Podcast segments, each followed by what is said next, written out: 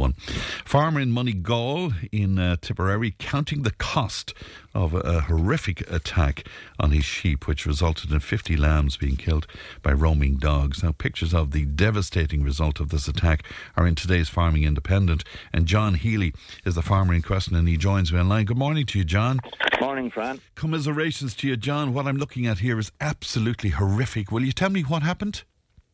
Well, Saturday morning, Fran, I was gone to work, and my mother rang. She lives in the village. She said there's a sheep in my backyard. And straight away, I twigged there was something wrong. I rang my sons, who were at home from school, and told them tip up and see what's going on, because the field is stock-proofed. Nothing should be able to get out of it. Yes.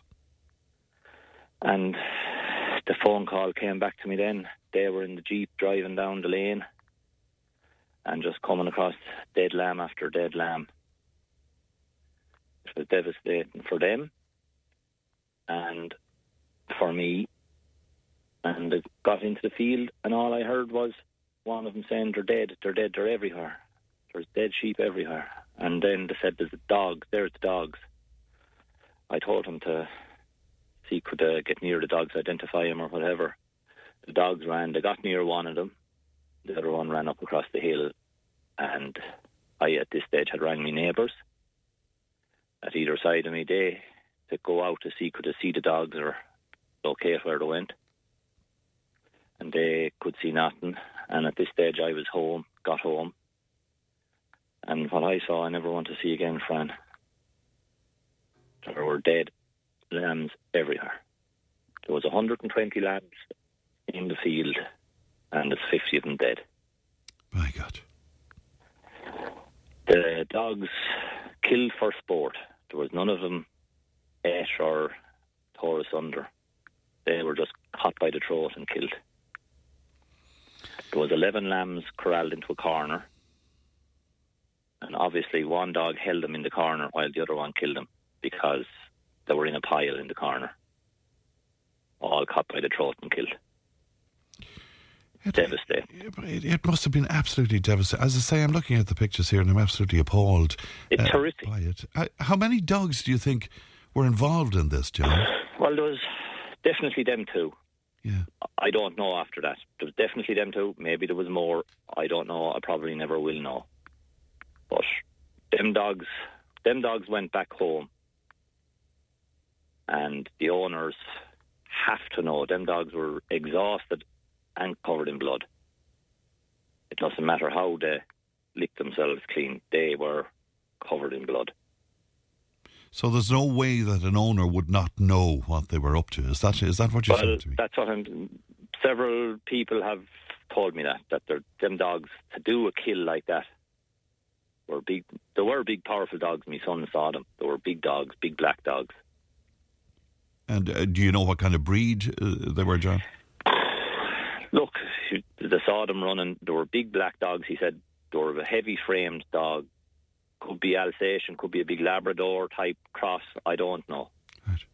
Yeah, we don't. We don't. You can't, Fran. The only way of getting dogs like that is on first shoot them in the field. And you're perfectly entitled to You're do perfectly that. entitled to do it, and I would do it, and I have done it in the past, and I, I just, I'm devastated over the whole thing.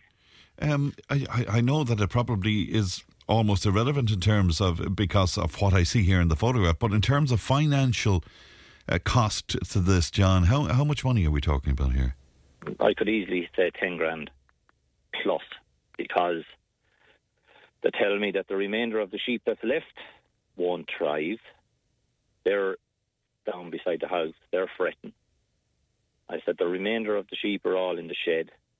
They're two months sooner. Um, sorry, Fran, for two seconds. Sorry. Yeah, no, no, no, no problem at all, John. No bother. We're talking to John Healy in Moneygall about the loss of 50 lambs killed there. Yeah. Yeah, not at all, John. Look, I, I know you're under huge pressure today, and we, we, we'll let you go. But just just to say that you know people really would commiserate with you on this. It's absolutely dreadful. Have you been the victim of this in the past, John? We've we've had um we've have it on and off, yeah. Right, We've had it on and off throughout the years, but nothing to this scale. Right. I don't think this scale has been hit. Anyone has has has had a massacre like this, this scale. And that's what it is, isn't it? It's a massacre. It's a it? massacre. Yeah. It's absolutely The, unbelievable. the, does insurance cover this, John? No. anything? No. No, no, nothing. So you have no comeback on this? I have no comeback. No, no. This all has to come out of my own pocket. And what do you do now? Do you replace these? now? Like, what happens there? I'm not a farmer, so I don't understand, John. No, they were they were they were lambs that were born on the farm that we fatten and sell, Right. and depended on them to pay the bills. As as everybody is well aware, this year fertilizer has tripled, diesel has doubled. The same as every household. We're no different. But I have uh, X amount allocated to pay this man and X amount allocated to pay that man, and I'm going to have to go to the bank with my hand out now to pay some of these guys.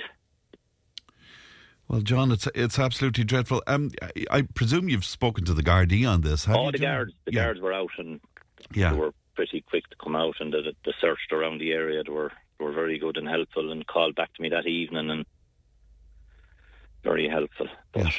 it's like that. It's like everything, Fran. Our hands are tied and we're um, just hoping somebody somewhere knows about these dogs and just at this stage, just please put them down because they are going to kill again. Right. And is that the way it works, John? If they get oh, a taste of dog, blood like once this, the dog gets a taste for blood, they'll never stop. You could lock them dogs up in a shed for three years, release them again, and they will kill again. Because to them, it's instinct. It's fun. It's not the dog's fault. It's instinct.